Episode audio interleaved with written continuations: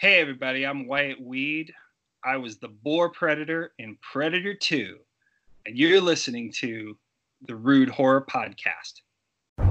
You're listening to the Rude Horror Podcast with your host, Marcus Rude.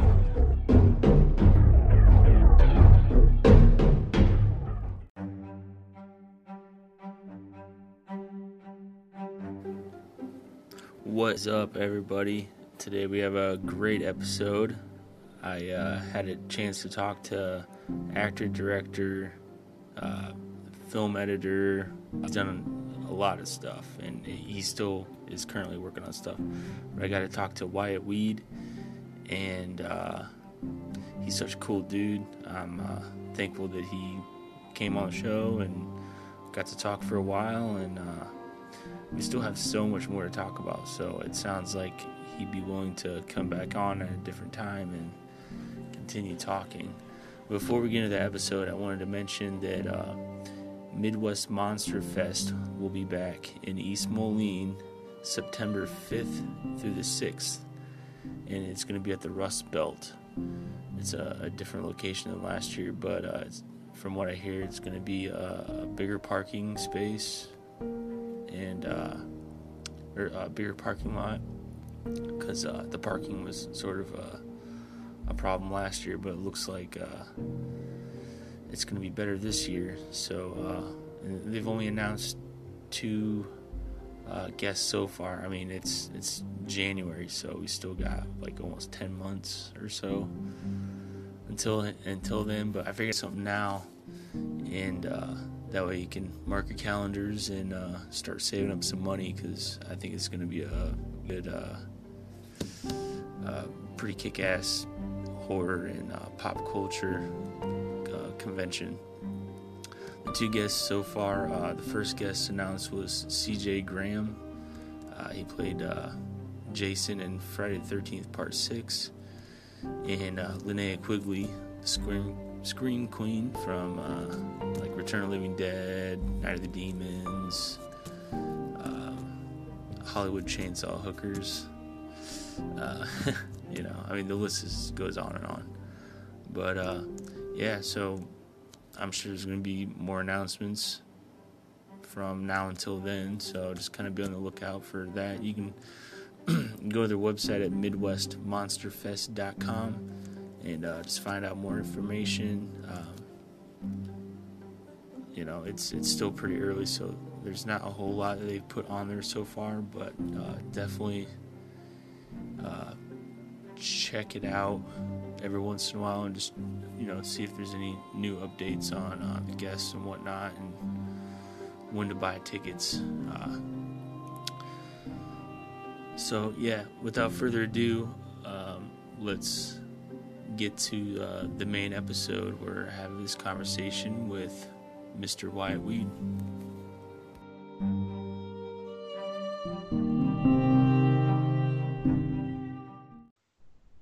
Hey, everybody, you're, listening to the Rude Horror Podcast. I'm your host, Marcus Rude, and I have a special guest with me today. His name is Wyatt Weed, and he's been in a ton of stuff.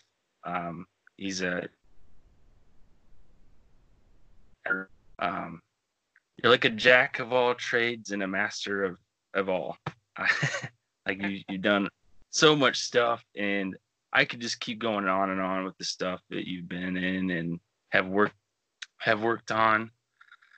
Um, but um, this this is a horror podcast, so uh, I'd like to talk to you about uh, the horror genre and maybe some of the the stuff that you've worked on that is uh, in in the horror genre as well. Sure. Um. Yes. Yeah, so uh, I guess I'll ask you a question. Uh, are, are you a fan of the horror genre, or like what? Uh, what kind of got you into the horror genre? You know, I, I think it's probably fair to say I'm a fan of just movies in general. And my tastes, ever since the beginning, my tastes have always gone towards like science fiction and fantasy. And you can roll horror in there. What what I'm not a fan of is I'm not a fan of, and I'm sorry if this disappoints any of the, the fans out there, but I'm not a fan of just the hardcore blood and guts. Like, I'll give you an example. I think the first Saw film was amazing. As the Saw films came on, they sort of went on. They sort of started to define, you know, the splatter porn or the gore porn genre. They really became about just how horrible a way can we kill somebody. Um, but when horror and fantasy or horror and science fiction, you know, smart horror like Alien, I love Alien. Um, you know, all the movies of the 1950s that were science fiction and horror, like The Thing, uh, movies like that. Um, and, and then as we get into modern day, uh, movies like The Ring, the remake of the, the Japanese film Ringu, um, horror, smart, scary without being unnecessary. Um, I just, for the first time recently, watched It, the new version of It, and I really enjoyed it. I haven't seen chapter two yet.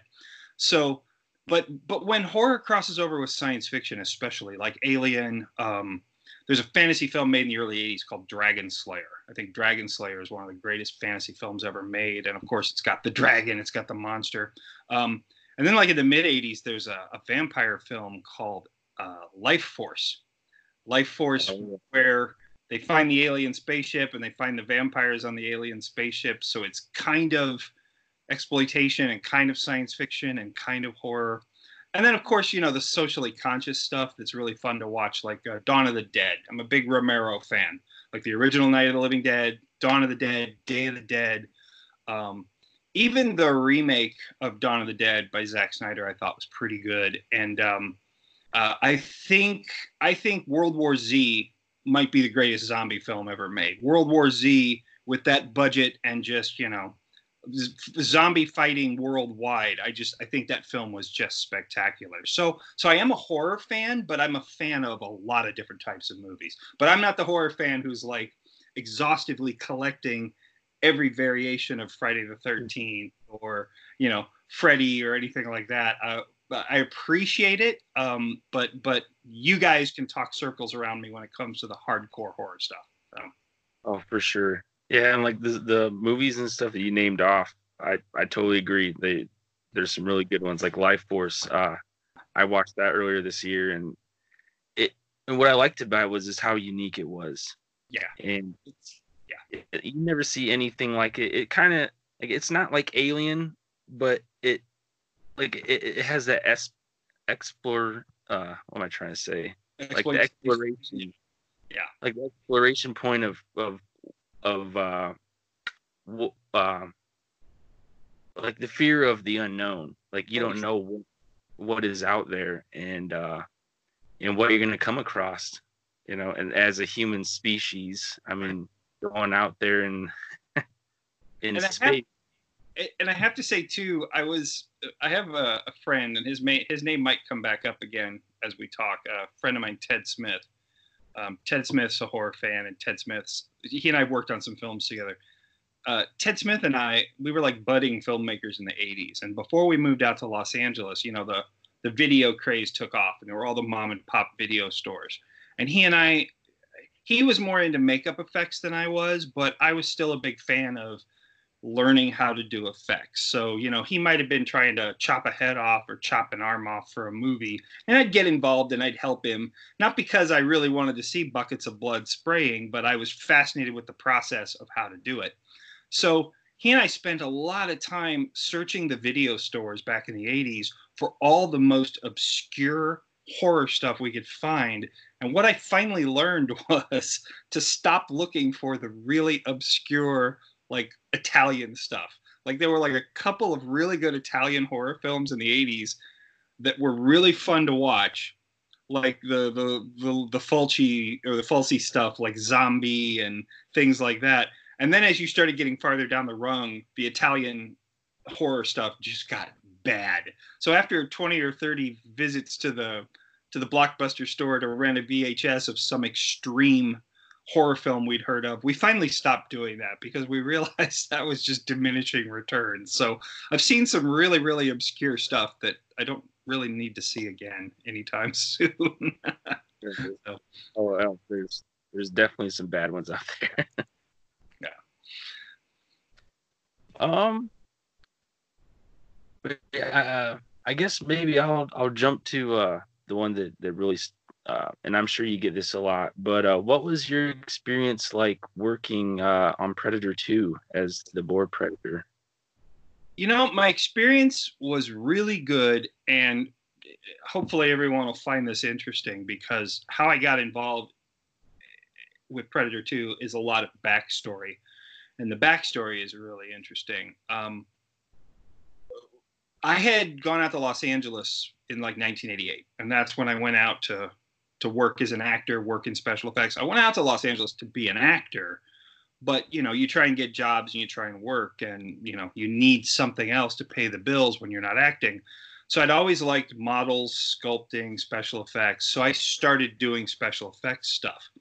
Well, I ended up falling in with a guy named uh, Steve Wang. And Steve Wang's a fairly well known name in the effects industry. He and Matt Rose and Eddie Yang and some other guys uh, are really instrumental in like that whole suit monster craze that started like in the mid 80s, starting with like Monster Squad and then Invaders from Mars up through Predator and some other films. These guys sort of just engineered the whole new wave of creature suits. Because back in the day, you had like, you know, you'd have like Creature from the Black Lagoon. It was just a big latex rubber suit. It was really cool, but it was just right. a big latex rubber suit. Steve Wang and those guys, they came up with new technology for body molds, how to put a lycra suit on the body mold, how to do a two part mold that you could inject foam into, and baking the foam in these big ovens. And they just raised creature suits to an art. And by the time they got to doing the first Predator film, they they were really kind of at their their peak of of how to do this. And that's part of why the Predator is so good. The first Predator film it's good because it's a good movie, but it's also good because you, you guys have heard the whole Jean Claude Van Damme and the first version of the suit and all that. Yeah, yeah. They've got hysterical stories. Yeah, they've got hysterical stories about getting Jean Claude out into the jungle. And one of the famous stories is uh, Jean Claude early in the, the process. He's he's looking at the leg extensions and he's looking at the costume and he's like, "Oh, I I will be able to kick. I will be able to kick very high." And the guys in the pickup shop are like, no, Jean Claude, you're not going to be kicking very high. And he's like, no, I am a kickboxer. I will kick. I will kick very high. I can kick over the top of your head. And like, Jean, Jean Claude, you're going to be out in the jungle. It's going to be like 120 degrees. You're going to have 100 pounds of foam on you. You're not going to be kicking anything. No, I'm a kickboxer. And of course, they get him out into the jungle and they put him in the suit. And he's like, no, get me out. It's so hot. Get me out. so he turned into a complete prima donna the suit didn't look good. The suit wasn't working. They fired Jean Claude and they shut down for a couple of months, went back to the United States, and they they built the Predator that we know and love now. And that was, you know, they just went back to basics. This man in a suit, let's make it good.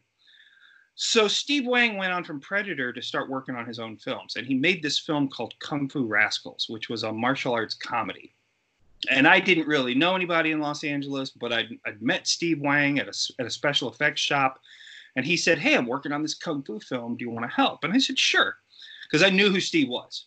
You know, I read all the, I read Fangoria, I read Cinefantastique in the '80s. I'd seen Predator, I'd seen Steve's name in the credits. I knew who Steve was, so so I was like, "Yeah, I'm going to go along with this guy. I'm going to learn whatever I can." So we started working on Steve's movie Kung Fu Rascals and just soaking up the knowledge. Just the guy had so much brilliant knowledge. And through Kung Fu Rascals, I met a stuntman, and this guy, Brian Simpson. Here's something that a lot of people don't know about the first Predator film is when the Predator wasn't on screen with another human, it didn't have to be Kevin Peter Hall. So when the Predator was on screen with Arnold, and you needed seven foot two Kevin Peter Hall, then he was in the predator suit. If you've got a predator jumping treetop to treetop or falling off a cliff or something, or standing near an explosion, that could be uh, Brian P- Brian Simpson. Well, I got to know Brian real well. Brian and I are the same size, we're the same height, we're the same build. So they already had predator suits built to fit Brian Simpson. So here comes Predator 2, and they need 10 predators at the end of the film. And I get a call from Brian on like a Monday night going, dude, you want to be a predator? I'm working on Predator 2. We need predators. And I'm like, uh, yeah, I want to be a Predator. So literally, like, I got the call Monday night, like Tuesday morning, 8 a.m. I'm on the 20th Century lot, getting fitted into a Predator suit. And the deal was Brian was supposed to be the boar, and I will admit to the fans, there's some there's some fuzzy there. I don't know who in the film. I know certain shots are me because th- those shots we shot. There are some shots. Some shots could be Brian. Some shots are probably me. But basically, what happened is they grabbed Brian and said, "We need you on second unit. We got to go shoot this scene of the predator sliding down the wall. Can someone fit your suit?"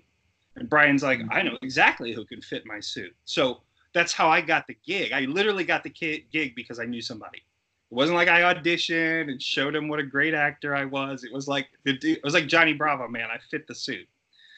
So, That's amazing. So it, it was an awesome experience, though. I mean, people always ask me how Danny Glover was. We were shooting so fast, so much footage, so quickly that like they'd bring Danny in from his trailer, talk, talk, talk, talk, talk. This is what it's going to be. Yeah, yeah, yeah. Boom, shoot, shoot, shoot, shoot, shoot. Okay, Danny, go back to your trailer because the set was hot. The set was hot and smoky. Sure, so sure. while we were there and on set, and while Danny Glover was there and the director was there, we were working fast. We were working efficiently. Everybody got along real well. There was no yelling. There was no shouting. Um, it's the closest I ever came to passing out in my adult life. There was a scene it's the big sweeping shot where all the predators are decloaking. He thinks there's only one, and all of a sudden he realizes there's like 10. Mm-hmm. And they were using a motion control, like a computer controlled camera, and it would shoot the scene twice once with us in it and once without us so that they could make us each appear. Oh and it was like, okay, everybody get your heads on, everybody get your costumes on, okay, everybody get in position. Well, wait a minute, wait a minute, the camera screwed up. Hang on, hang on. Okay, everybody get ready to go, get ready to go. Oh, wait a second, wait a second, the camera screwed up. And literally, I was standing there as a predator, ready to go on the hot, smoky set for like 10 minutes, waiting for them to get the camera to work and my vision started getting narrower and narrower and narrower and i just started focusing on my breathing and concentrating on breathing and then my vision came back and my head cleared but that's the closest i've ever come to passing out in my adult life. But the guys were great the set was great. Kevin peter hall was it's so sad that he's gone because he was such a cool dude. He was so laid back he was so friendly and he just seemed like he seemed like he was so excited to just be a part of all this stuff like he had found his niche in life. I'm a big, tall, skinny guy, and I can play monsters, and it just seemed like he loved it. And there was me and one other guy, and we were like the shorter guys. And then all the other Predators were like LA Lakers basketball players. And these guys, these guys were all tall. They all just worshipped Kevin Peter Hall. They all just surrounded him and listened to everything he had to say. And there's one story I'll tell, um, and I hope I hope your listeners take the story well because it's not intended to be racist, but you have to understand this director was a very kind of a proper English guy named Stephen Hopkins. And we get ready to do the first big shot, and he calls action. And me, I've got acting experience and mime experience, and I come out and I'm a predator, and I'm acting like I weigh 400 pounds, and I'm using my fingers, and I'm emoting and doing all this stuff these other basketball players, these LA Lakers basketball players, they've never been in a costume in their life, and they just come shuffling out and stand and hit their marks and just stand there. And mm-hmm. it looked like big, tall basketball players shuffling. And so the the director comes out and in this very nice British accent, he goes, um, "That was fine, but next time, could you guys maybe just perhaps shuck and jive a little less?" And that could have gone really badly but all those guys just busted up laughing and they were like okay okay cool and they kind of knew what he was talking about so in the next take they all came out and acted a little bit more like predators but yeah, hmm. they were just these big basketball playing dudes who just sort of shuffled out and just sort of stood there like, "Hey, yo, what's going on? I'm a predator." And he was like, "No, no, no, no, no. You can't. No, no, no. You, you got to be predators, not LA Lakers basketball players." But it was it was a it was a great experience. I got to meet Stan Winston briefly. Um, it just I, I, have I have nothing bad to say about Predator 2. I also seem to remember it was one of the best lunches we ever had. I want to say like like the craft service truck. I swear lunch was like was like steak and lobster. It was like the best lunch I ever got on a film. It was just it was just an all around great experience. So. Was it the same trailer that uh, Gary Busey and his team were in? No, we didn't see we didn't see that those guys. We didn't see them. Um, so that so no no Gary Busey craziness on set. It's weird. Around that same time, I think before I was a Predator, I was working at another shop. I want to say I was working with like Gabe Bartalos, who is a name that you guys all know, and Gabe was building props, and he had like slime sprayers for Ghostbusters 2 but then he had these other like backpack devices, and he said, "Oh, those are for Predator 2." And it was like the big cold spray guns from Predator 2. So it's it was weird because I was like hovering around all this Predator stuff, and I knew all these people who were working on the film. So it was kind of fitting that I ended up working on the film because I sort of already knew what was happening, and I knew all the players, and I knew what was happening. So you know, that I finally got to work on it was pretty cool. It was a pretty cool deal. Oh man, yeah. That, oh, amazing stories. well, and the weird thing about Predator Two is you, the younger people have to understand that back then, like the film was released. I want to say the film was released in 1990. Um, Hmm. It just it came and went. I mean, it was successful, but it wasn't as successful as the first film. It didn't have the sort of momentum that the first film did. And back then, it was like movie theater, VHS, gone. That was it. There was no digital, there was no streaming, there was no DVD, there was nothing. So we were all kind of disappointed because we thought, oh man, we're all going to be in this Predator film. It's going to be the next big thing. We're going to all be superstars uh, that didn't really happen. And that's happened several times in my life where I work on a project and I think this is the one that's going to make me.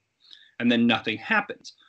So 10, 15 years goes by and I'll, and then 20th Century Fox starts doing Predator films again. They start doing Predator versus Alien, Predator versus hmm. Alien Requiem, and they start doing all this stuff.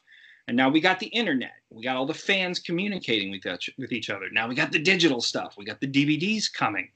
So the fans really sort of started this underground movement. So I'd go to conventions promoting the films that I was personally making, and people would come up to me and go, Hey, didn't you work on Predator 2? And so it became more obvious the more conventions that I went to that Predator 2 kind of had taken on a life of its own like 15 years later. And so many people walked up and said, Oh, that was my favorite Predator movie. So that's when I started because I kind of Predator was almost like a hazy dream, if you know what I mean. Like, did that really happen? I don't know if that really happened. but the more and more I talked to fans, I kind of embraced it, and I dug out my old photos and I made some eight by tens. And I think I went to one convention and I sort of sheepishly put the eight by tens out on the table, like, oh, maybe people will be interested. And then it took off. And now hmm. sometimes I go to conventions just because I was a boar predator for a day and that's okay. That's cool. It's like if the fans want you as the boar predator, then you give them the boar predator. That's what you do. I mean, they, they can't take that away from you. I mean, you were the boar predator. Well, and, I understand now. There's a there's a thing, not to get too deep, but there's a thing called imposter syndrome, and a lot of actors and a lot of people talk about it, where you go through that phase where like oh, I, I don't, I'm not famous. I'm nobody. You don't, I, I don't know why you all want to talk to me. And you have to kind of get over that and realize it's not about you. It's about fans. Fans love it. Fans want to see it. They want to talk about it. And whether you think you deserve it or not, you were something that they like and they want to talk to you and they want to they want to hear from you and they want your autograph and you just kind of accept it and it's like it's not about you it's about um there's a i worked on a star trek episode and there was this girl once who came into a comic book shop where i was at and she was in tears and my my inside i was thinking well this is ridiculous man i was i was just i was an actor on star trek it's not a big deal but I was the closest she was ever to get in this little town in the middle of nowhere to touching Star Trek. And so the fact that she could talk to me about Star Trek and that she could get a picture with me and that she could get my autograph and I'd met Patrick Stewart and I'd met Jonathan Frakes and I'd been on the Enterprise, that to her was the world. So yeah, once you see and you realize how important it is to someone like that, you just kind of take your ego and your thing and you just put that aside and you just stand there and smile and go, I'm I'm so happy I could be here today. so, plus I can think of worse ways to spend my days than hanging out at comic book shops or science fiction conventions or horror conventions. It's it's a fun that's a fun thing to do. It's a lot of fun. Oh, for sure, man. Well, I just want to say, like, I I really love the Predator Two movie, and and I know, um, I mean, the first one is is you know, I mean that that's the original is always the best, but I really liked the second one. I loved how they they did a completely 360. It's no longer in the jungle. Right. We're we're in the concrete jungle, yeah. as they like to like to put it, and uh, I thought it was great. I really did. I think I appreciate the movie more now. I liked it in the day. I liked it when I first saw it, but I just felt like it couldn't hold a candle to the first film. When I rewatch it now, I see things that I missed the first time, and I think it probably could have been a better film. They could, but no. Now I see the theme. I see the theme of the city as the jungle. Um, they were ahead of their time talking about like global warming and stuff. Whether you believe in global warming, they were talking about a future Earth where things were hotter and the city was hotter, and so the predator was coming to the city. Um, talking about the gang warfare and how things would change. It was just it the movie was more on the cutting edge than I think people gave it credit for at the time. And again, successful, just it didn't achieve that classic status until much later. But what I run into now a lot, because I'm I'm the same way, I didn't have cable television as much as some young people did and i didn't have vhs until i got older. But i meet so many people now who like as kids they grew up on cable and they grew up on vhs and so like they had a vhs copy of a movie and they watched it over and over or that it was playing on rotation on showtime or hbo so they've seen this movie they saw it a hundred times when they were a child so they know it like the back of their hand so to them you know some of these movies are childhood to them. Whether they should have been watching them or not, that's a whole different issue. But yeah, yeah for I, some of these I kids, that category. There you, there you go. Yeah. yeah, for some of these kids, Predator Two is childhood. So, you know, for for better or for worse, Predator Two is childhood. yeah. Oh yeah. Um. Well, uh, since we're on like the same topic as like the Predator, uh, um, series, would you ever consider doing like a fan made Predator film? Well, it's funny you mentioned that, and I don't want to get anybody too excited about this, but here's here's how deep this whole rabbit hole for me goes. Um, Joel Silver, who produced the original Predator film and was a co-producer on the second film. Joel Silver, he's produced Die Hard, produced the Matrix movies.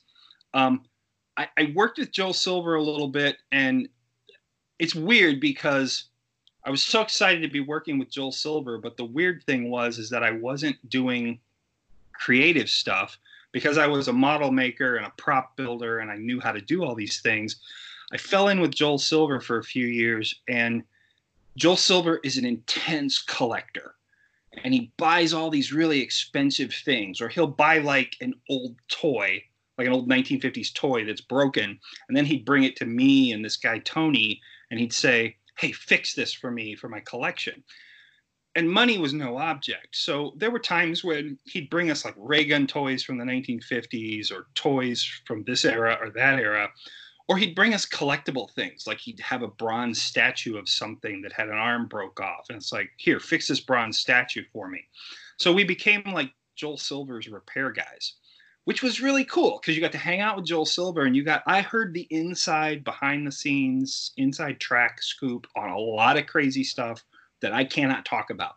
Like there are movies out today that I heard what was going on years ago and I heard Joel talking to people and talking about people and I then saw it all come to pass and it's mind-boggling because you hear you heard rumors about things happening on films that I was hearing Joel talk about and I know why what you saw either did or did not happen because of what was going on in Joel Silver's world. But I can't talk about any of that. Right, so anyway, I'm working on all these cool Joel Silver things, and I'm hanging out with him, and they're getting geared up, working on the new Matrix films. They they've already done Matrix. They're doing Matrix Reloaded, Matrix Revolutions, and I'm talking to him about Matrix, and you know, are we going to get to see Zion? And oh, I got I've got the uh, I got the power armor mock up in today. Do you want to see the power armor for for Matrix? Yeah, show me that. So we're having this great time, and I finally got a chance to talk to him about pitching him a story, and I wanted to pitch him a, a Predator film. And my idea for a Predator film took place because we know the Predators have been coming to Earth for a long time. Mm-hmm. I wanted to pitch a Predator film set in World War II that had to do with a Predator ship accidentally crashing in Nazi Germany. The Germans get a hold of the Predator ship and they start reverse engineering the technology, and they're going to use the Predator technology to win World War II. So this young predator and this American soldier hook up and kind of form a team, and they go in and they raid the Nazi base to get the predator ship back. So I pitched this whole story to Joel, and at that point, Joel was like kind of disillusioned with Predator, and he knew that the upper ups at the studio wanted to do Predator versus Alien, and he didn't want to be involved in that. So I got as far as pitching a Predator story to Joel Silver, only to basically have it shot down. And I was like, well, you know, I pitched a story to Joel Silver. I can't do any better than that. So, so now all these years later, I've made this Batman fan film, The Dark Knight Returns. Mm-hmm. And I know there are Batman Predator stories out there, but I've thought about refitting my Predator story and bringing in Batman, where Batman becomes aware of a Predator in Gotham and when he finally tracks down and finds the predator, he figures out that LexCorp has captured the predator's ship and is reverse engineering the predator's ship to give LexCorp all this crazy technology. So Batman and the Predator join forces to go into LexCorp to liberate his ship. Now, me telling you this story is is a long way from actually doing it. But yeah if if I can possibly do it sometime in the near future, I'd love to do that as a standalone fan film. Um, I think that would just be a fun fan film to do, just Predator and Batman. Um, I know some some fans have already done some films similar. I know like Sandy Collora did Dead End, and there's Predators in Dead End, but there's aliens and Joker in Pred in Dead End too. So, but no, I so I have this idea for a Batman slash Predator fan film. Um, it's a long way off. I don't know if I'll ever get to do it, but I have a plan for it. I, I do have a plan for it. So for sure. well, I would definitely be lined up to checking that out eventually. The thing that's so cool now is that you've probably been to the conventions and seen the fans are so good with their costumes now. Like there are guys out there with predator costumes that are probably even better predators than what were in the movies. Um, the 501st Legion with their stormtrooper outfits and the R2D2 builders clubs. I mean, the the costuming out there is so good that I'm not even worried about like finding a predator. I know I could go online and talk to my predator friends online and figure out you know okay who can help me on a predator film? Who wants to come in and be a predator? And i know we could we could get a film quality predator costume with very little trouble. So so that part i don't even worry about. It's just finding the time and the money to actually you know shoot the project. So right yeah. right. So. Yeah, that's amazing. Um oh what was i gonna say? Um with the uh i guess i'll kind of jump back to like uh your batman fan film Mm-hmm. Um, I I uh, recently talked to uh, Justin Beam, and I think you guys had had previously talked, and uh, you guys went on like a whole spiel about Batman and Robin. Okay. And he he told me to mention that to you. Are you a big fan of uh, Batman and Robin? Oh, you're talking about the movie. It, yes, yeah, with uh, Clooney in it. Batman and Robin to me, eh, okay, I'll, I'll say straight up, it's an excessive. It's it's not a great film, but that film to me, it's like I saw it in the theater and I remember just being kind of awestruck by the film because of just how bad it was. But a lot of people don't realize like there was all this hubbub about Titanic back in the day and how expensive Titanic was. Well, there is rumor in Hollywood that Batman and Robin may have even been more expensive than uh, than Titanic. That Batman and Robin just you know like they hid the secrets, they hid the bodies more more well. And but Batman and Robin, if you look at it for what it is, the movie is just so gonzo and out of control and amusing to watch. And some of it is jaw dropping. Like they're in the museum and there's a full size, like a Brachiosaurus statue that they freeze. And they like built a frozen Brachiosaurus. So they not only had like a regular Brachiosaurus, they had a frozen Brachiosaurus. And just the crazy over the top production value of that. And the big motorcycle race through the city and the just the film is just so crazy wild gonzo that I, I admire the production I, I, don't think it's a good batman film and i'm not even sure it's a good kids film but i think the film itself just has some amazing things in it and i feel so bad for george clooney because i think clooney could have been a really good batman but boy, they just sucked the heart and soul out of that film.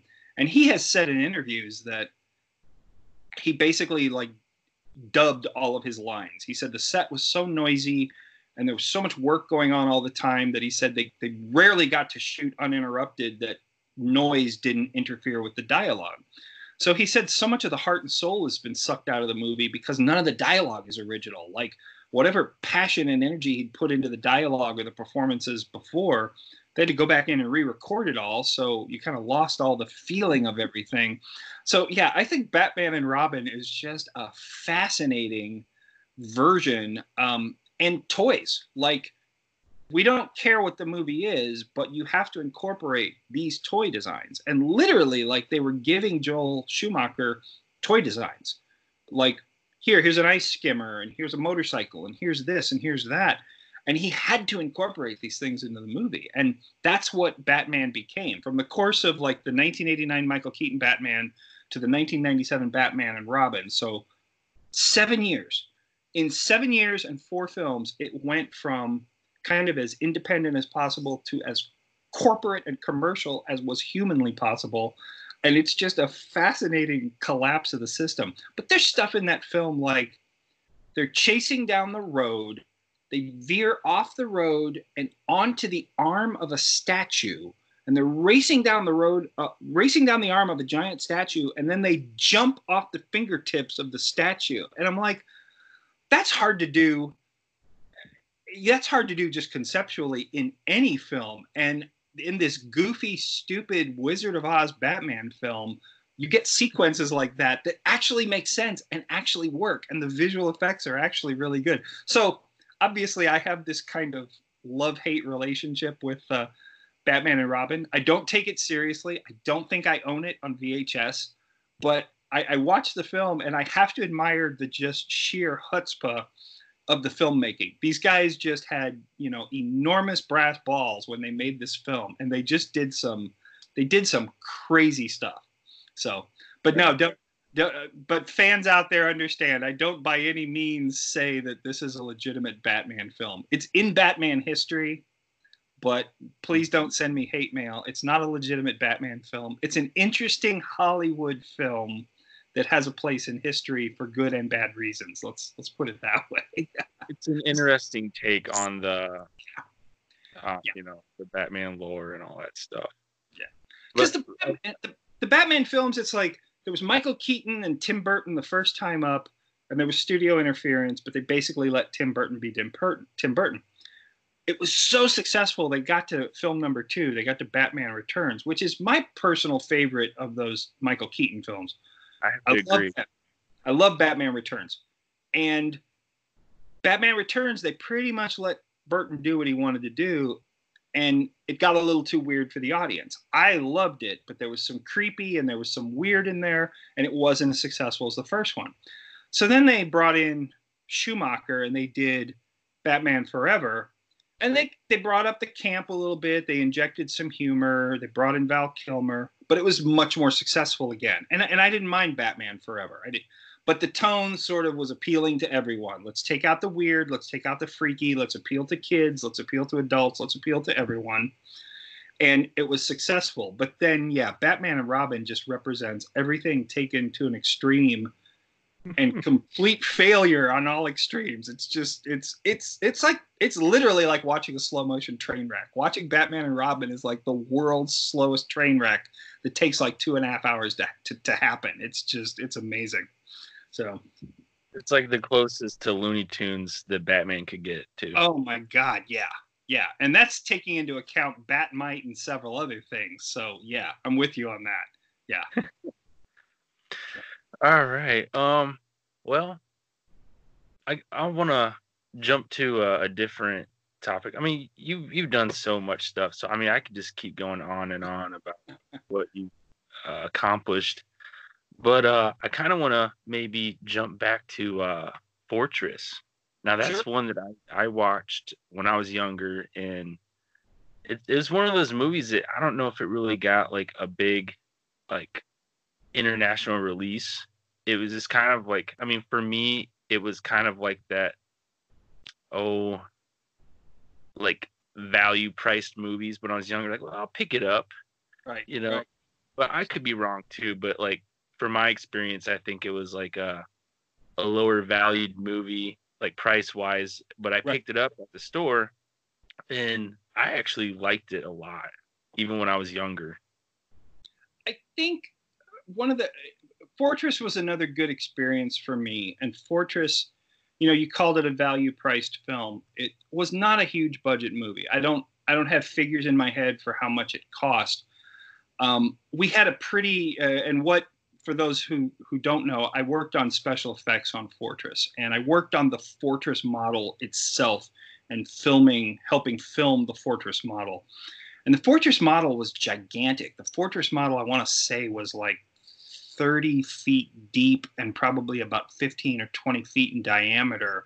And if you can imagine, we built this thing standing up in huge sections, and then we basically laid the whole thing over on its side so that the cameras could go down the center of it. So rather than trying to drop the cameras down from the top or raise the cameras up from the bottom, by moving it, turning it sideways, you could just run the camera back and forth inside of it without having to do anything crazy. So it was easier to turn the set on its side than it was to turn the camera on its side. Um, but this gigantic, massive set, um, this isn't Fortress to me is an interesting example of, you know, you got one type of filmmaker, you got like James Cameron. And Mhm. James Cameron is like, I'm going to build the whole Titanic. I'm going to build it full size. I'm going to build it in Baja, California, and I'm going to sink it in a real pool and I'm going to do all this crazy stuff. The makers of Fortress, like, they wanted a massive 30 story underground fortress, but they didn't have $200 million. But they didn't say, well, let's not do it then. They just said, okay, how can we do this effectively? How can we do this cheaply? And that's something about 80s films that I think is missing nowadays. Is back then you'd get low budget films with cool things. Like because you had ambitious filmmakers who were willing to put their own time and energy and all the crew were willing to put their energy in to make something cool. And on Fortress, I think that's how the special effects crew was. It's like we knew we didn't really have the money to do this right, or we didn't have the money to do it the way it needed to be done, but we figured stuff out. Um, things like the railing along the different floors of the fortress, we were taking coat hanger wire. And we had like a piece of wood with nails screwed into it, and we'd clip sections of coat hanger wire, and then we'd bend the wire around these screws to make little sections of railing, which were virtually free. I mean, we were just going around collecting coat hangers. Um, we would, you know, cut out stencils, and so much of it was like smooth surfaces. And we were using something called Gator board. Um, you've heard of foam core. Gator board is like a harder version of foam core. So the outer structure of the fortress itself was all like, you know, steel bars and things to hold it together. But the inside surfaces, I mean, if nobody had to stand on it and it didn't have to support weight, it could be sheet plastic, it could be gator board, it could be really lightweight, you know, simple stuff. So we're like hand cutting pieces and gluing them on. Um, if you had to see like a door or a mechanism in the background and it wasn't going to be close to camera, we just painted it. Like we had a stencil with the big doorway marks on it, and we would just put the stencil on the back wall and just, you know, just spray a stencil on the wall to make it look like a door. It wasn't actually a door. To make stuff look like cement, we'd spray it gray, and then we'd take paintbrushes and we'd just flick the paintbrush and flick spatters of color on there to make it look like textured cement. So we were doing really crazy, simple, cheap things, but it's still, you've seen the movie, it looks like an actual underground complex. And I, I think I, I, liken it to what the Japanese filmmakers do. And this, this, bear with me, this will make sense. The Japanese filmmakers, no one ever tells them no. So when the Japanese filmmakers, you see all those crazy old Japanese films, and you'll see like a woman on a hill and she'll throw her arms up in the air and she'll transform into a monster and then she'll roll forward, turn into a ball, she'll roll down a hill and she'll knock over a van driving down a road down the hill. And it's all in one cut. And it looks horrible and it looks silly, but they figured out how to do it with no money and they did it. And nobody said no. They didn't say, oh, maybe we shouldn't do this. They just went for it and they did it. And that's what I think the low budget films in the 80s were like is nobody told you no. Nobody said you couldn't do it. But if you could figure out how to do it, then boy, go ahead and do it. And Fortress is one of those movies. Just we don't want to tell you how to do it, but if you can figure out how to do it, do it. Like at the bottom of the fortress, I think you can see construction vehicles. You can see like bulldozers and uh, cement mixers and things like that. We mm-hmm. went to like the local drugstore and you've seen like kids plastic construction vehicle toys, like little blocky like Tonka style construction vehicles. Mm-hmm. That's what was that's what was at the bottom of the fortress was like dollar plastic construction vehicles from from the uh, from the local Walgreens or something, um, but just done so well that you'd never know. You'd never know how to. Uh, you, you'd never know that we were cheating like that to that degree. So, filmmaking doesn't always have to be two hundred million dollars. Sometimes filmmaking can be two hundred dollars, and it looks just as good. Looks just as good. Um, piece of uh, detail about Fortress is we were working out of a studio. We built that at David Sharp's facility, and David Sharp was the model supervisor. But then we moved the entire fortress to a place called Praxis. And Praxis was run by a guy named Robbie Blalack. And Robbie Blalack is important because Robbie Blalack did all the optical work on the original Star Wars. So, like all the blue screen compositing and all the visual effects compositing on Star Wars was Robbie Blalack. So, Blalack had split off and formed his own company called Praxis. And uh, he did some films for a couple of years there. So, we, I got to meet the guy who put together the opticals for Star Wars, and he was in charge of shooting and assembling all the effects for the, for Fortress. So that was a cool thing, just working under Robbie Blalack and getting to talk to him. And I feel like one day we all went to lunch and he talked a little about Star Wars. I don't remember what he said about Star Wars, but yeah, we got a little we got a little Star Wars out of Robbie Blalack. That was that was pretty cool. So awesome.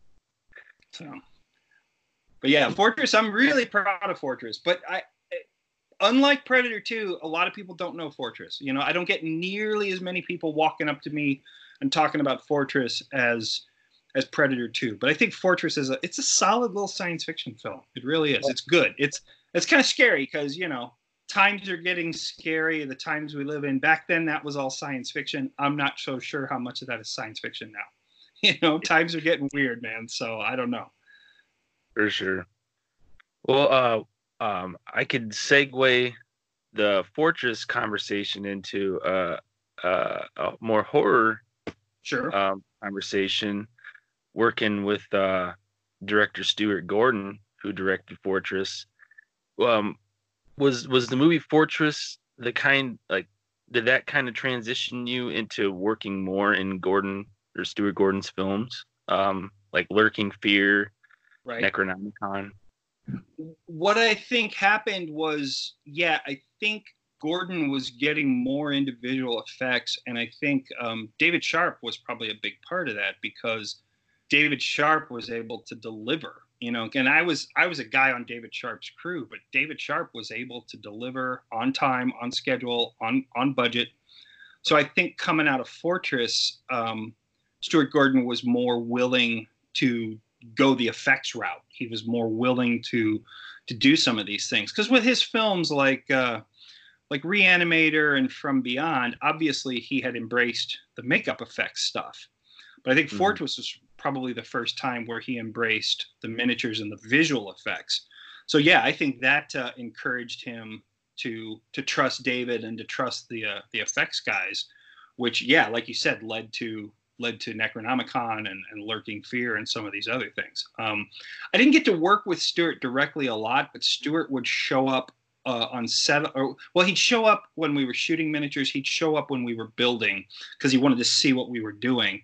Um, so he would give us his feedback then. But he was always very pleasant and always very, um, very supportive, and he was always in a good mood. He was always a happy guy. And uh, this may sound odd, but Stuart was always like a very well coiffed and very well dressed guy. You'd think that you know he's a horror meister who's like flinging blood everywhere, but he like he always was very his beard was trimmed and he always looked very he always had a nice shirt and dress pants on and he just he and he just he he looked successful. I know that's a weird thing to say. He just he always seemed happy and very successful and very just sort of positive about everything. So, you know, I don't know who the guy was making Reanimator, but the guy we hung out with was was very cool and very happy and seemed very successful. So, I don't know how that hooks together, but there you go. well, it sounds like he he loves what he does. Yeah, you know? I, I would agree. Yeah, yeah, and I don't think he necessarily I'm sure he wouldn't have minded doing like a $200 million superhero film, but I think he was happy doing what he was doing. You know, he had freedom, he was making movies, he was having success, and I don't think he wanted to mess with that. He was just like, this is my deal, this is what I do. You know, I can't speak for him, but he seemed really happy doing what he was doing. So, for sure. Well, and I, I, uh, I sort of apologize for the uh, Necronomicon. I, I think Brian Yuzna made that one, but I mean they they work together in a lot of films. Oh, yeah, absolutely. Oh, absolutely. And um, I think Necronomicon, um, again, another one that maybe didn't get the love that it deserved or get the uh, get the exposure that it deserved, but Necronomicon, um, so much effects in every single one of those those segments, and I think we, again, through David Sharp Productions, I think we worked on a lot of effects for several different scenes, but most of what, or several different segments of that film, but most of what we did was in the first segment, which you might know the name, but it's the one set in the old mansion on the cliff, and the the right. the guys the, the rocky yeah. water at the bottom of yeah. the cliff. And, yes, and that's what we did a lot of work on in a miniature mansion and we actually went out to the beach and we hung the mansion in front of the camera out on a big rocky face that matched the background rocks. So we did a like a hanging miniature of this mansion so that we could actually shoot it in camera. And then we did mansion miniatures. We did car crash miniatures. We did floating bodies. We did sequences like people would walk across the floor in the house and you'd see like dirt and stuff crumbling out of the floorboards and falling under the water below and the creature splashing around. So we did all these insert shots uh, under the floorboards.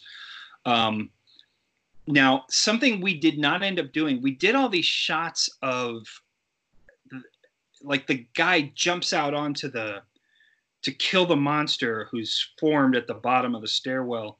He jumps out onto the the chandelier and he's swinging back and forth on the chandelier and then the chandelier falls and stabs the monster. We did the miniature stairwell we did the miniature puppet jumping out onto the the chandelier we did the chandelier swinging and falling we did all that stuff. But david sharp had this crazy idea for a monster and this was all kind of hp lovecraft inspired and based so you know mm-hmm. nobody's really done a lot of hp lovecraft stuff Dave had this idea to take this liquid vinyl stuff and we actually placed like the miniature floorboards in a tank of water and we were like shooting this liquid vinyl through the floor to make the boards explode outward and then this vinyl stuff would come spewing out and then fall back down onto the boards and it looked weird it looked like flexible, flowing, moving tentacles, they rejected. They didn't like it. And later on, they hired someone else to build the monster and have the monster come up through the floorboards. So that was not us. But we were trying to do some really cool stuff. We were trying to do some really amazing things. And I don't remember if it was in that segment or another segment, but something I did personally was there was a scene where they took like the evil book. It might have been the Necronomicon itself, and they tried mm-hmm. throwing it in the fire. Um, I actually built the book that got thrown in the fire, which I had to kind of create a frame of a book and make it out of black foil and duplicate it and make it look like the real prop because we had to be able to throw it into the fire multiple times and have it not burn up. So I had to make I had to make this metal foil version of the book that we could throw into the fire and then be able to get it out of the fire and do it again if we had to. Um, and then of course Necronomicon. I, I, don't know if you had any more questions about Necronomicon. I didn't want to. I didn't want to jump into lurking fear before uh, before we. Well, uh, did did you end up keeping that prop or did did they? Is it no? Lost? They ended up they ended up hanging on to it. They ended up keeping it.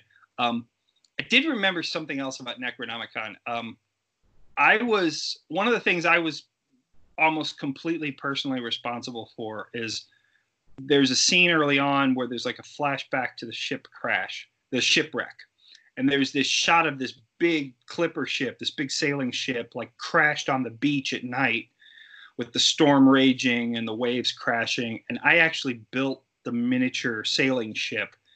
And that led to a whole sequence of like every time David Sharp needed a sailing ship, he called me because like once I figured out how to build the hull and how to do all the woodwork and everything, once I knew how to do all that, every time he had a sailing ship model, he'd call me. So I spent years building sailing ship models for David Sharp, which was cool. But I built this large sail ship model and we rigged it on this miniature beach set at night. And we had wind machines and we had water spray and we had all this stuff rigged to go. And I don't know what possessed me because it was supposed to be a ship crash, a shipwreck. But at one point in time, I said, David, we should set the sails on fire. And it didn't make a lot of sense because it was a rainstorm and but it was like like the ship got struck by lightning or something or there was a fire on board the ship and David just went, yeah. And so when we got the regular shots done, then we did a take where we set the sails on fire. And then we did the shots again. And the sails on fire is what's in the film. And again, it doesn't make a lick of sense. It just looks really freaking cool. But uh, yeah, so that the sailboat crash stuff was really the stuff that I was mostly responsible for. But they just, you know, they'd come in with little bits all throughout Necronomicon. Can you do this? Can you do that? Can you make this? You know, it was just like a constant sort of, you know, whatever holes they needed plugged, they'd come to us and go, "Hey, can you take care of this? Can you take care of that?" So, so we ended up doing a lot of little things all throughout Necronomicon. I think it's a pretty good you know, because I think some of it is direct adaptations of Lovecraft, and some of it is just kind of inspired by. Um, mm-hmm. So I think, I think as far as Lovecraft films go, that one's pretty good. That one's pretty solid. And Brian Yuzna, I have a long track record with Brian Yuzna, and and he's a cool guy. I like him. Um, he's very much a businessman, and he's very smart. And Brian, I can't decide if I think Brian is too much of a businessman or he's he's a very smart filmmaker because he tries not to go over budget and he tries to be very efficient and he tries to be very frugal and sometimes that leads to things that aren't as good but he's never lost his ass making films either so I have a lot of respect for the fact that you know like uh, like Roger Corman the guy's been making films his whole life and has never lost any money so I have a lot of respect for that so but uh, Brian Brian's a good filmmaker and a good businessman, and that doesn't go hand in hand very often. But he he manages to do both, and he he manages to have fun making films and not lose his shirt in the process. So, so there you go. Awesome. Um. Uh. Uh, how do I want to word this? Have you ever worked with uh, Screaming Mad George? I know that he has worked a lot with uh, Yuzna. Yeah, Screaming Mad George. Um, I worked on the first Guyver film, and I worked with Screaming Mad George, and I worked with George on a couple of projects after that. And several films Steve Wang did, he did out of Screaming Mad George's shop. And then, you know, he'd rent the shop from George. So George would be around even if George wasn't on the project. But yeah, I, I worked with Screaming Mad George a lot on the first Guyver film. And it's amazing because Steve Wang is all about sort of reality and creature suits. And Steve is a big one for drawing from nature and drawing from reality. And then that reflects in his costumes, his paint styles, his creature styles. Like he's very much about making things seem, even if they're fantastic, he makes things seem like they're real and they actually function and they look like they should. George is completely the opposite twisty flesh, supernatural, surrealistic, crazy weirdness.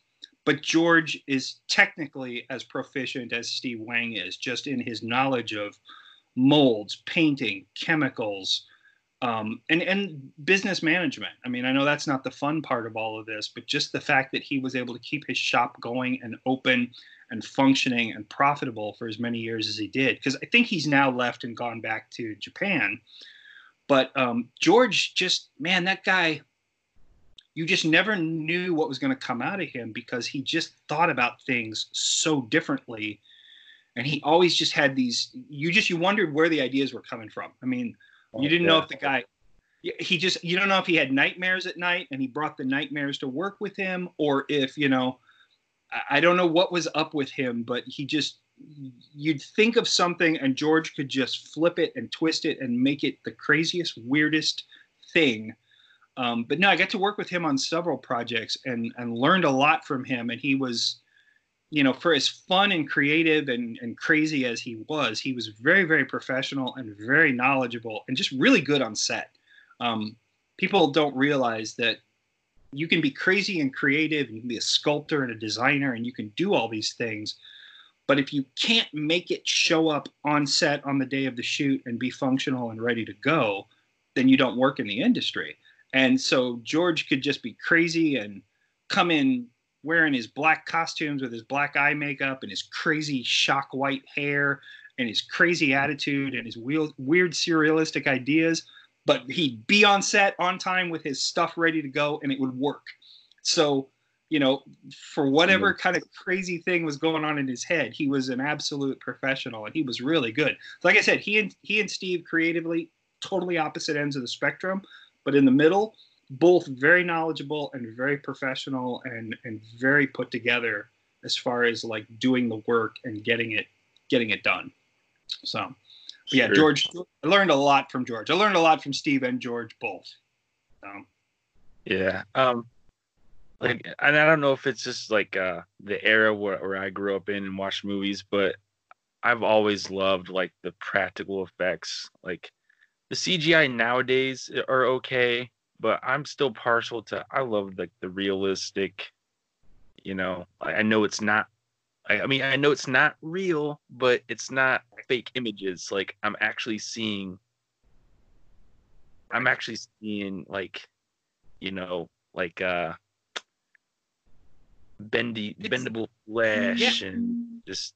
It's, it's well, you said it. I mean, even when it's not real, even when it's not real, it's it's there on set and it's actually being photographed and it's actually got light hitting it and, you know, we can talk forever about CGI and how much CGI has sort of taken things over. But I, I, think I've had so many discussions with people in the industry on all sides. And it seems like the consensus is coming to CGI was always meant to be a tool. It was meant to be a tool to help you do things. And it got it got used as the answer to everything, the solution to everything. And I think if you go back to like the real pinnacle moments, like the first Jurassic Park, where you clearly had big prop mechanical animals on screen and CGI. And so, like, if you had to see the T Rex walking full length on camera, that was CGI. But then when the head was bashing through the windows, attacking the children, or the foot was stomping in the mud, that was real.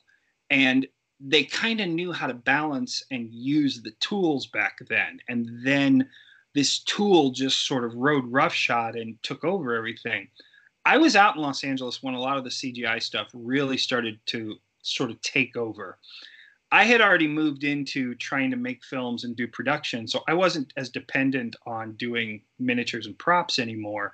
But I know a lot of guys who just said, you know, the miniature work isn't here anymore. It's just the miniature work is dried up. Everything is CGI.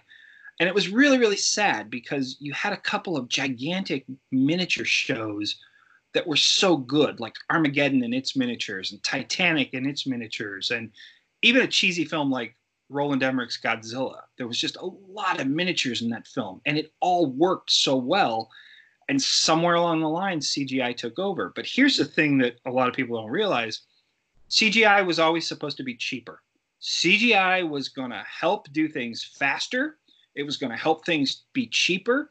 You were going to need less people to do more stuff, and you were going to be able to do it faster. So rather than have 100 guys on stage building a Titanic model, you were going to whip out the Titanic in CGI, and it was going to be faster and cheaper. And that never happened. Like, if anything, CGI got more expensive because they started making films faster and turning them around faster. And so the solution was just to put more guys on the CGI and pay them overtime.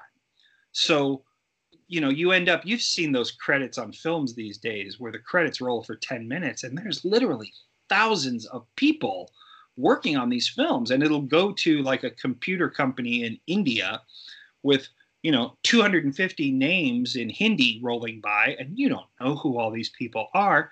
And so CGI never became the cost saver that it was supposed to. Um, and I personally, you know, I never learned how to do CGI. Um, I think CGI is awesome when it's done right, but mm-hmm. I'm a practical guy myself because that's what I know how to do. And when I'm working on my low budget films here in St. Louis, I know how to sculpt. I know how to make molds. I know how to cast foam and latex. I know how to do basic puppeteering and mechanical effects.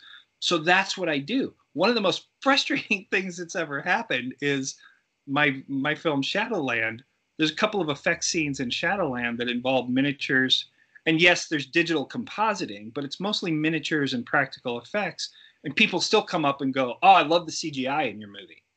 And it's like, it's not CGI. And they don't even know anymore. Because back in the 80s, when I was, you know, a teenager and a young adult watching movies, you didn't know how they did it all. Like coming out of a film like The Empire Strikes Back or Return of the Jedi, um, or even a horror film, a big horror film, it's like you knew there were puppets and you knew there was motion control and miniatures and blue screen and uh, uh, Fright Night. That's a good example. Fright Night in 19, uh, 1985, Fright Night. You know, there was a big giant flying bat and there were people melting down on camera. And it's like you knew maybe it was a puppet, maybe it was a gelatin head, maybe it was a puppet against blue screen. Maybe, I mean, you kind of had a sense of the techniques but exactly how they pulled it off, you didn't know. With films now, it's like, oh, the computer. Doesn't matter what you saw on screen. Oh, the computer.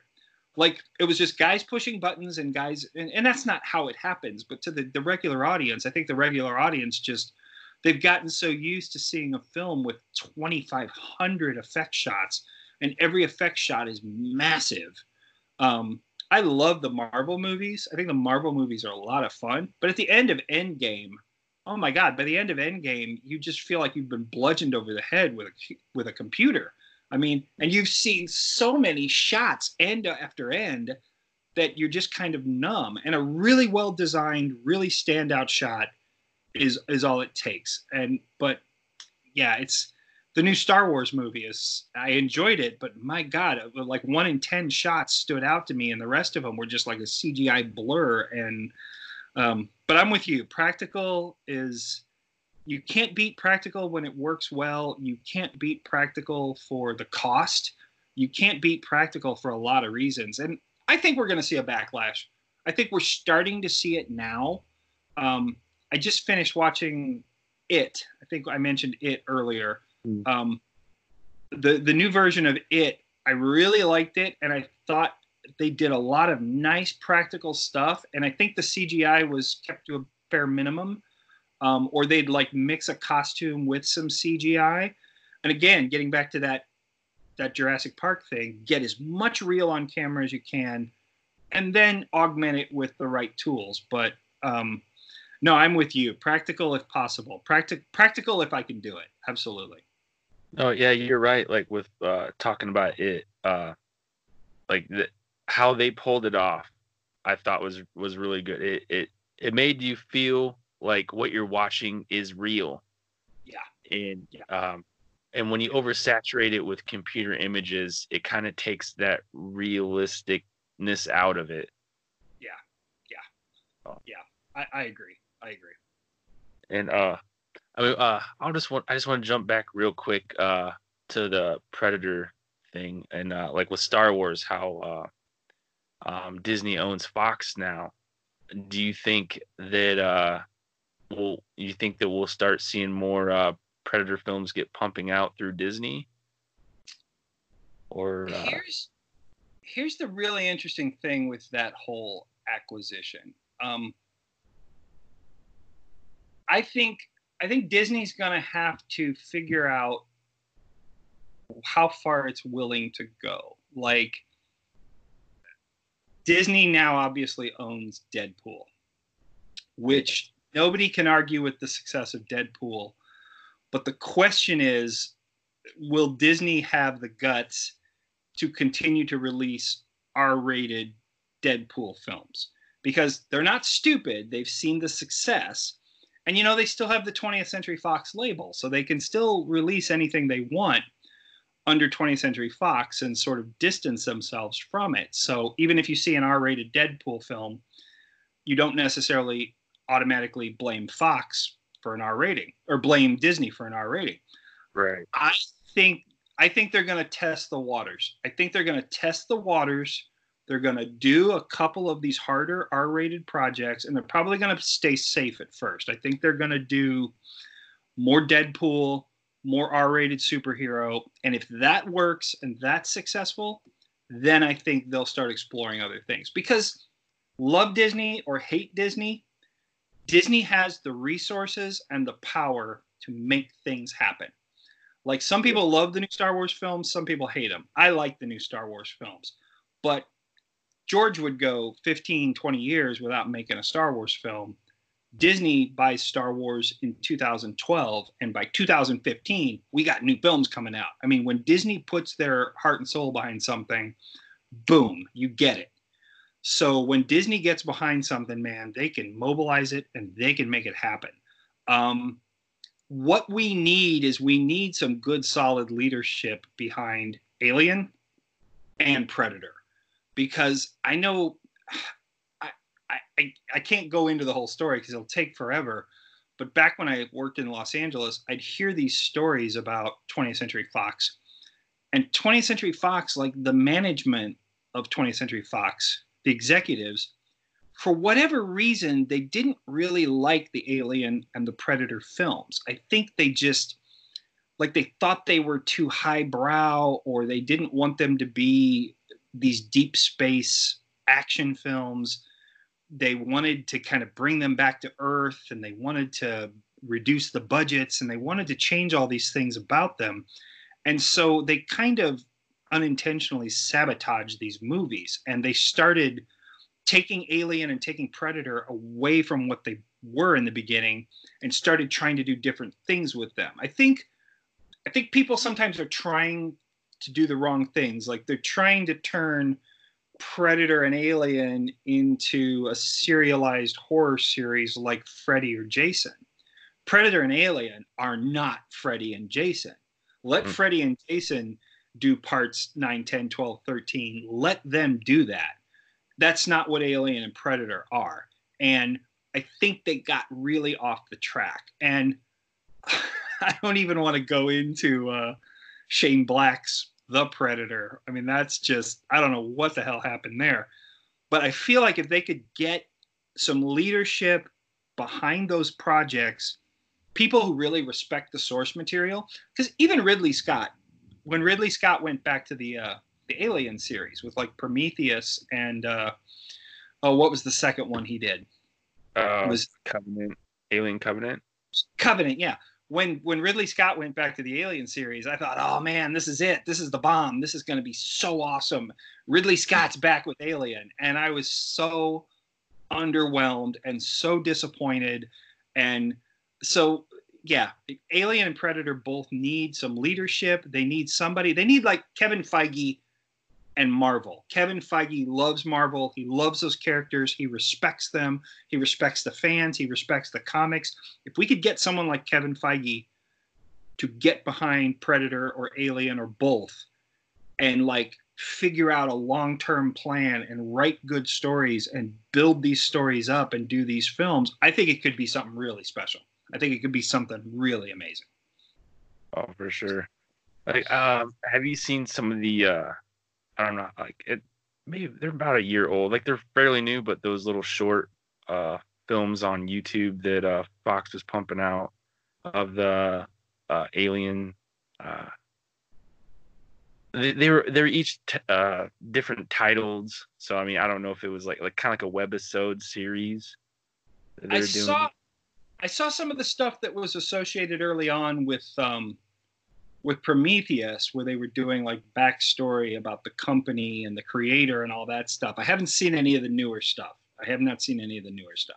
Yeah, I, I mean, I would have to do some more research. I don't know if if uh, Disney had acquired them at the time, but if so, I was thinking like, well, maybe they're kind of testing the waters. Yeah. and you know, kind of doing like these little six minute episodes of uh, these different stories. Yeah, that could be because you know about. I'm sure you know about the whole Deadpool thing, where the director had done the test film and he'd done like a six minute test film, and it kind of stayed under wraps for a while, and then somebody. It's hinted that Ryan Reynolds leaked it to the internet, and once the test film got leaked to the internet, the fans went insane, and within some ridiculous period of time, within like 24 to 48 hours, they greenlit the Deadpool film. Like once the uh, test film got leaked to the internet, the fan reaction was so amazing that they said, "Okay, let's make this film."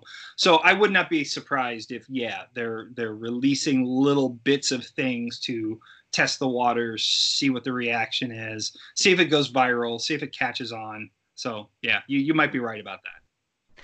And I- I'll say one more thing about the whole Fox Disney thing. I think it would be smart for Disney to keep like if they if they do want to continue the Predator and Alien series, they need to keep it under Fox and not under Disney, like Disney Presents, all that stuff. I think it would be smart if they kept it Fox.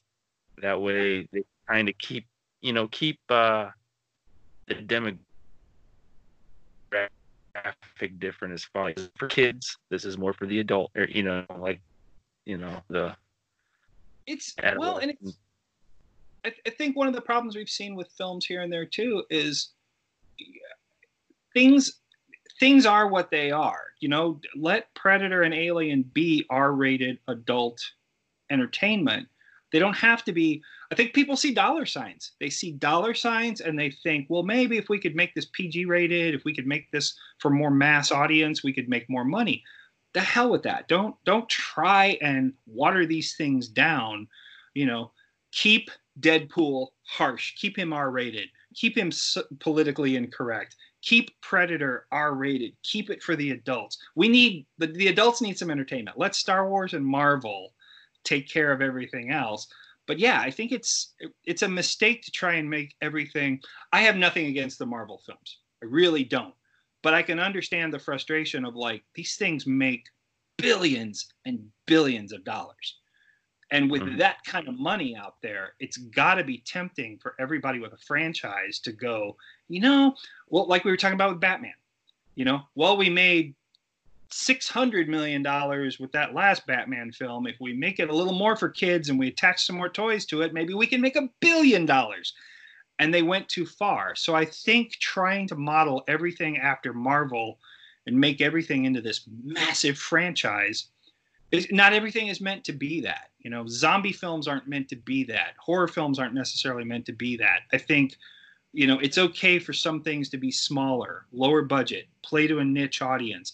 Um, I, and, I, and to a certain degree, we're seeing that with things like Netflix and Amazon and Hulu, because they are making very specific things for very specific audiences, and they're kind of kicking everybody else's ass. Netflix is coming along and they're doing stuff that nobody ever thought they'd see. Um, is it Amazon who gave us Amazon or HBO gave us the new Watchmen series?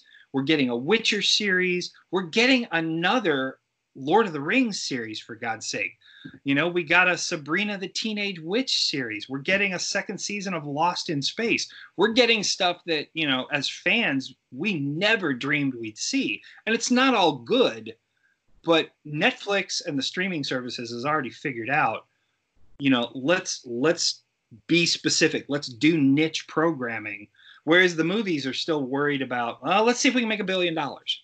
Let's see if we can appeal to every country on the planet and make a billion dollars. So let's make it PG rated and let's let's make it colorful and let's put a lot of CGI in it. And yeah, that's that's not the way to go. I really don't think. That's not what I'm going to do. I'm going to make low budget films that I want to see. That's what I'm going to do. So Heck yeah. uh, well, speaking of like the movies that you make and whatnot, do you have uh, like, can you say anything as far as what you're working on, or as far as the future for for uh, your company? Sure. Um, we tried we tried an experiment a few years ago. Um, I I made a, a vampire film called Shadowland, and that was that was not a huge expensive film by Hollywood standards, but it was expensive by indie standards. It, we spent about 250,000 making Shadowland, and it was a reasonable success. Then we sort of shifted gears and we made this really ultra low budget comedy called Four Color Eulogy. Four Color Eulogy was like $15,000. So you got like one extreme to the other. You got 250,000 and 15,000 and then four color eulogy was was fairly successful. But what we want to do now is it just takes so long to make films happen and that gets frustrating. We want to start cutting out all the time it takes to make these things.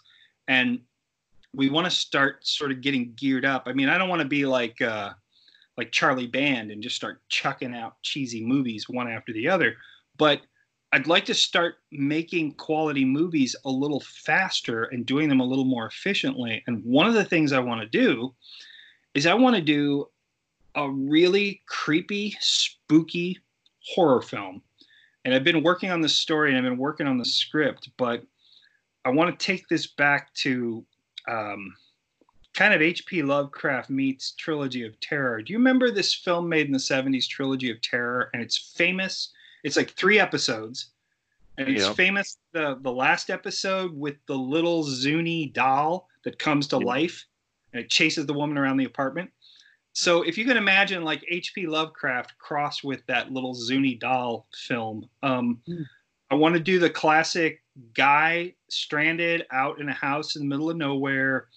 He opens up a doorway, he opens up a portal, things come to life bizarre things happen, and really just kind of one guy against the supernatural for about an hour and a half and concentrate on creepy and spooky and making your skin crawl and not necessarily on gore, not necessarily on blood and guts, but just creepy and weird and edge of your seat. And, you know, I want it, I, I just, I want you to be tense and on the edge the entire time you're watching the film. And so I've got a plot in mind, I've got a location in mind, I've got an actor in mind, and you know, I, I know enough people now in St. Louis and we've got all the toys and we know how to do this. So I want to like bring everybody together for like 10 or 12 days in a remote location and just boom, knock this movie out.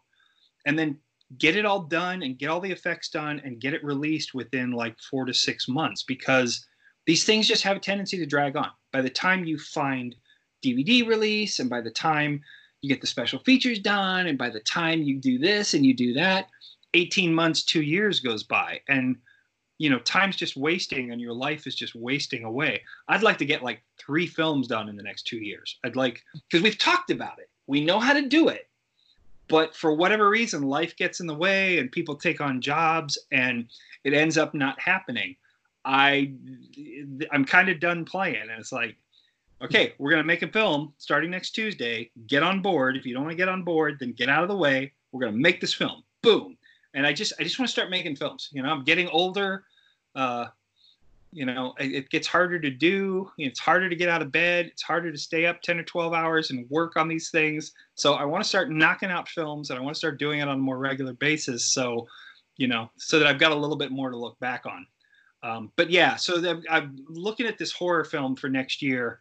Um, we've got other stuff going on but nothing that i'm willing to like put my finger on and say this is what we're going to do next. I really really really in the next year or two I have always been obsessed with the idea of recreating a 1950s black and white monster film, like Tarantula, The Deadly Mantis, Beast from 20,000 Fathoms. So, but do it set in that time period, do it black and white, do it, you know, out on the edge of a desert, a, a you know, uh, an isolated desert town. Um, and I've been playing with ideas for doing it in that style with the music and the dialogue and not funny I mean, do it in the style that's kind of melodramatic and over the top, like the 1950s films were, but do an original film with an original monster and do it like they did back then. Shoot outside in the daylight, shoot miniatures, um, and and you know the, the the scientist, the woman in distress, you know, cool cars, desert highways. I just I would really love to do a film in that style, and I've got some ideas. I don't want to go too far into the ideas yet, but I've got an idea for a monster. I've got an idea for a plot. Um, and the cool thing is, even doing it low tech like they did back in the day, we have it so much easier now with the digital technology and the digital effects. I mean, I can shoot a miniature monster puppet and composite it together with a live action scene so much easier than they could back then. Um, the ability to do special effects, the ability to shoot in black and white on video and edit we can do so many things with color correction and effects than they could do back then. So um, that's one that, but but I really want to try and capture that style. Really, not modernize it, not do it satirical. Just really, really like you watch this film and you you think you're watching a film from the 1950s until you find out that it was made today. That's that's really what I'd like to do is is just go back and capture that style. So. Awesome. So that's what's going on. That's what's going on in my head. hey, it sounds awesome, man. I can't wait to to see what you come up with. Um, I, I know I've taken a lot of your time already. Um, no, that's so, all right. It's all right. Um, I uh, I guess I'll I'll ask one more question. I mean, there's a lot that I could ask you, but uh, maybe we'll have you on another time to, sure. you know, sometime in the future. But uh, I guess I'll ask you, what is your favorite horror movie of all time? Wow. Wow. If you have one, I know it's a hard question to answer, but. Well, I hope. Hopefully, this isn't going too far off the uh, off the rails here, um, because I've had a lot of debates with people. Like, there are people who say like Alien, for example, they'll say Alien is science fiction, and other people say no, Alien is horror. I say Alien is science fiction and horror. It's a it's a combination of the two, and I'm fine with that. Um, but believe it or not, I would say if I had to pick a favorite horror film, it would probably be Jaws which you don't really think of Jaws as a horror film, but if you stop and think about it, it's essentially a monster movie, but it's got elements of suspense.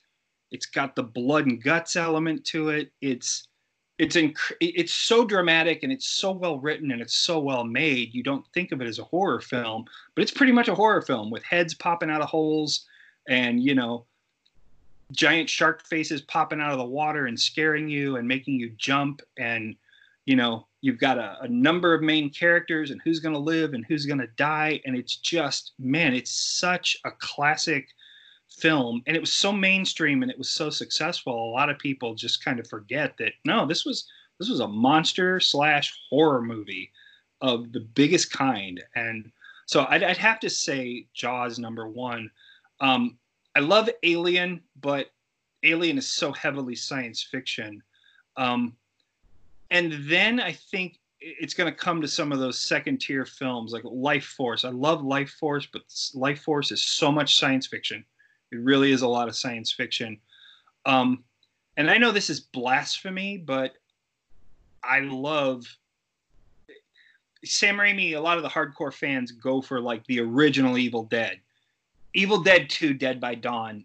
I love that movie. It slays me. You're you're caught between screaming and laughing your butt off. You're in you know being grossed out one minute and laughing the next. I think Dead by Dawn is just in a class by itself.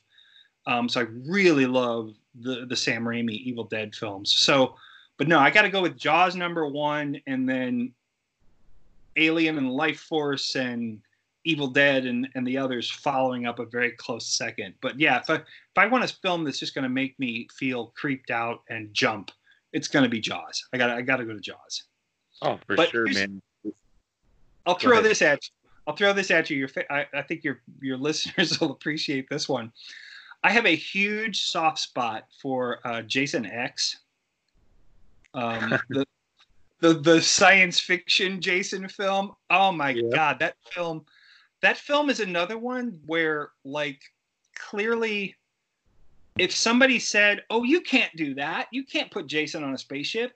You can't do that. You can't have a holographic version of Camp Crystal Lake. You can't do this. You can't do that." And they said, "No, we're gonna do it, man."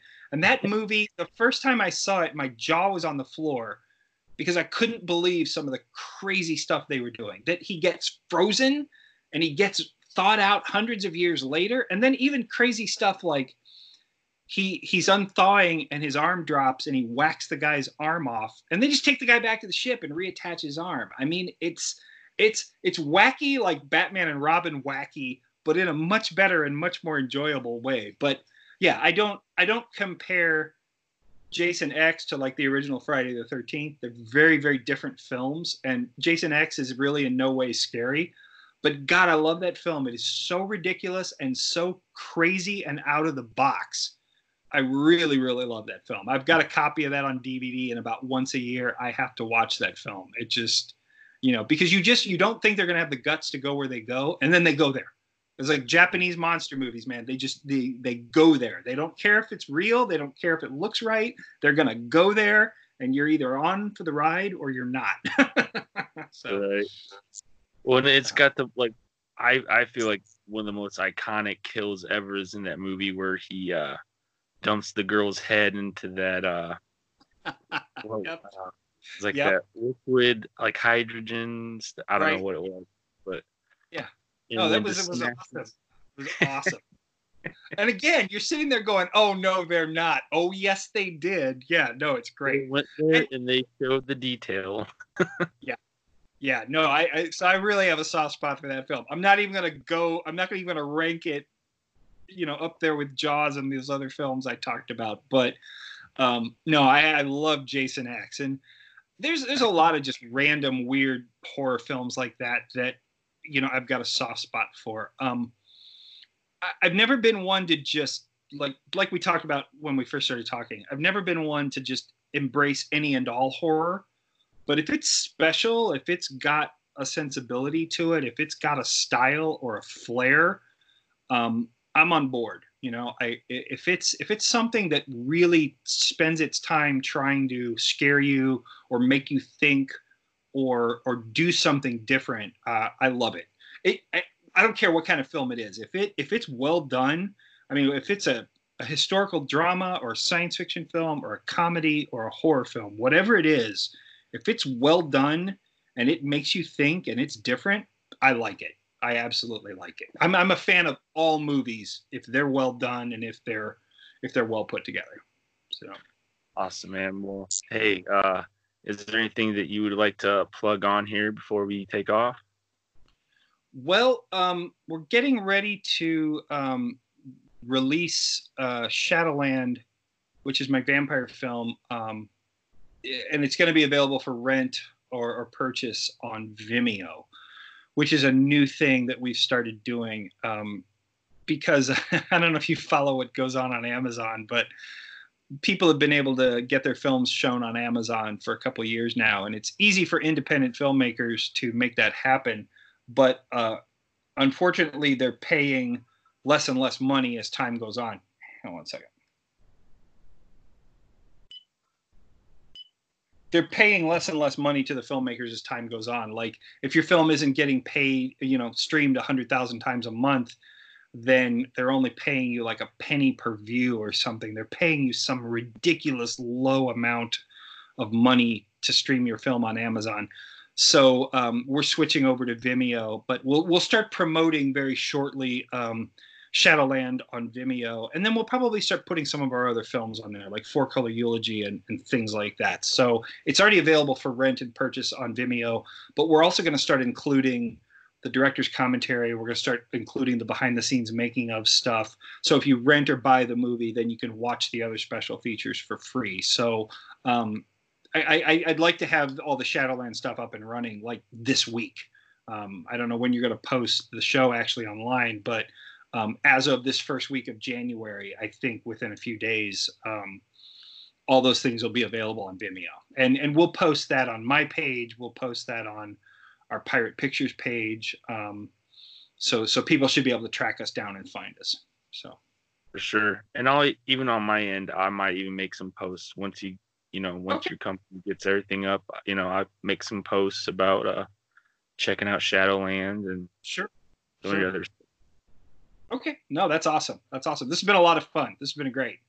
Yeah, I've been having a blast, and uh, I really appreciate you coming on here and talking no problem. Yeah, if you want to, if you want to do a part two somewhere down the road, or when we get a little closer on a on one of these horror films, um, yeah, I'd be happy to come back. So, yeah, it's a it's a good way to spend a Sunday afternoon. oh yeah, for sure. Yeah, because I I know there's there's a few things I wanted to ask, but um, I I got some other you know I got a, a wife okay. and kid at home, and sure. they need some attending to. but, well, we got to uh, talk about lurking fear. We got to talk about Lurking Fear. We could probably talk about the Guyver movies. Um, we could probably talk about Shadowland. We could probably talk about the making of uh, the Dark Knight Returns. We got yeah, we got we got a, we got another hour and a half that we could do easy. Oh, for sure. Species, Tales oh, from the Crypt. Yeah, my gosh, Tales from the Crypt. Yeah, and um, uh, Species around the same time as Species, and that was uh, Fantasy Two. I worked on um, Clive Barker, Lord of Illusions. I worked on Lord of Illusions. So we could talk about Clive Barker, who's a great guy, and Lord of Illusions. And yeah, make a list, man. Maybe we'll maybe we need to do two more shows. Maybe we need to do a part two and a part three. I'm I'm all for it. I'm all for it, man. Good deal. Yeah. Well, hey, hey, thanks again for coming on here, and uh, I will let you know when uh, this episode gets posted. All right, very good. You got it, sir. All right. All right, so that concluded the episode with Wyatt Weed. Thanks again to Wyatt Weed for being on the podcast and talking about the films he's worked on. And um, you can also find more info on Wyatt at wyattweed.com or his film company, Pirate Pictures, at piratepictures.net. Check out his film Shadowland, which is now streaming on Vimeo, V I M E O dot com, and uh, look up Shadowland and uh, check out his movie. Um, I also wanted to plug a couple things from the local area here in the Quad Cities, Iowa, and Illinois side. Um, Wake Brewing is a a a beer bar, like a, a beer brewery and uh, slash bar, but they host a horror movie night, um, or a horror trivia night, I should say. It's uh, the third Thursday of every month. They host a uh, like a two-hour trivia, so definitely check it check it out, man. It's uh, a really cool thing that they're doing. Um, you can find Wake Brewing at uh, on Facebook. Just type in Wake Brewing and uh, they're uh, the brewing company in Rock Island, Illinois. they're kind of like a metal themed bar, and uh, they got tons of uh, great beer that they make there, and uh, the cans are so cool, and uh, the beer is delicious. Uh, the I have to say, my favorite beer so far is the Frost Hammer IPA. It's it's so delicious. Uh, I can't wait to get some more of that whenever I can. They also were at Monster Fest last year, and they made a specialty beer for the Texas Chainsaw Massacre reunion. It was called Grandpa's Hammer, and uh, that was awesome too. It's pretty good stuff. So, uh, yeah, check out Wake Brewing, and uh, hopefully they can start distributing some of their beer somewhere because uh, instead of locally, but uh, yeah, because yeah, they their beer's so good. So definitely check them out. Also, I wanted to mention horror movie night at Rozz-Tox is going to be. Um, um, it's going to uh, the theme is uh, Fulci night part two and it's going to be Saturday, February 15th. They'll be showing Zombie, Cat in the Brain, and New York Ripper. So, uh, uh, Rozz-Tox hosts a horror movie night once a month. It's usually on a Saturday, except for March. They're going to do a horror movie night on Friday, March 13th. And wouldn't you guess, they're going to be doing uh, a Friday the Thirteenth uh, movie night. so they'll be playing uh, Friday the Thirteenth Part Five, Six, and Seven. So uh, definitely check it out. Uh, Rozz-Tox in Rock Island, Illinois. Um, you can always email me or message me more details on uh, some of the stuff that I plug. Um, if you know if you have any questions or uh, you know directions and whatnot and how to get to these places. Um, I mentioned the beginning of the show, so I'm not gonna really say too much about that, but definitely go check out MidwestMonsterFest.com. And uh, also want to mention a couple podcasts that I think you guys should check out. Check out Funbox Monster Podcast. They're based in uh, Portland, Maine. It's a couple guys, Matt and Tristan, that they talk. They you know uh, talk about horror movies, obviously. Uh, uh, and uh, they're great. They're hilarious. I listen to them all the time. So if you're looking for more um, horror content podcasts, go definitely check them out. They're on most of the podcast platforms, and uh, you can find them on Instagram at uh, Funbox Monster Podcast. And yeah, go check it out. They just put up a Hack-O-Lantern episode, and uh, it's pretty good. so yeah, definitely go check them out and uh, also a local podcast called Derry Public Radio. They talk about Stephen King novels. Um, I'm pretty sure just Stephen King novels, but I mean, pretty much anything that's uh, in the Stephen King realm. They they cover a lot of that stuff, and it's pretty cool. So, uh, and I think they're on most podcast platforms as well. So check out Derry Public Radio if you're into like the Stephen King novels and uh, just the Stephen King realm itself. So, but that's going to be it for this episode. And I thank you guys for listening to this episode because this is the longest episode I've done. And I'm sure it won't be the last. But uh, yes, thank you guys so much. And uh, we will hear from you guys on the next episode. You have been listening to the Rude Horror Podcast. If you like this content and would like to hear future episodes, please follow or subscribe if you dare.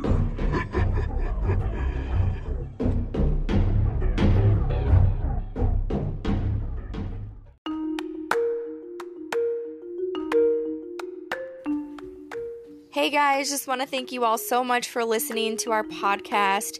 You can email us ideas to talk about or just general feedback at rudehorror at gmail.com or direct message us at Rude Horror Podcast on Instagram. Thank you.